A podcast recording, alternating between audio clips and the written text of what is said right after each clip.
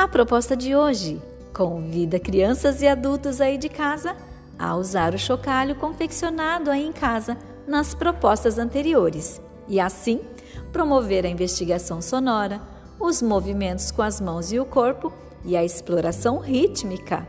Vamos lá? Usaremos o chocalho, mas caso você prefira construir um novo, separe uma garrafa PET de qualquer tamanho ou algum pote com tampa que você tenha aí em casa. Alguns objetos que podem ser sementes, miçangas, grãos ou pedras e coloque dentro da garrafa do pote. Feche e lacre bem. Pode-se usar uma fita adesiva. Pronto, seu chocalho está prontinho. Vamos brincar agora?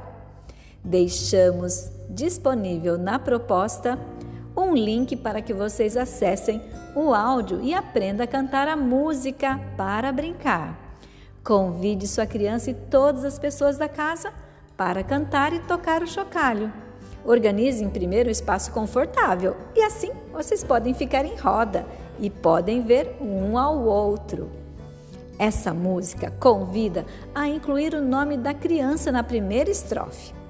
Quando cantarem a segunda estrofe, a criança responde, fazendo movimentos com as mãos e o corpo, produzindo sons com chocalho da maneira que ela quiser. Na terceira estrofe, todos imitam o gesto feito pela criança incluindo seu nome na música. Repitam a brincadeira sempre que desejarem, divirtam-se. Vamos lá? Vou cantar para vocês. Selminha me diz como é, como é que se toca o chocalho. Selminha me diz como é, como é que se toca o chocalho. Aqui vocês vão colocar o nome da criança, ok? Na próxima estrofe, as crianças irão tocar o chocalho como quiser.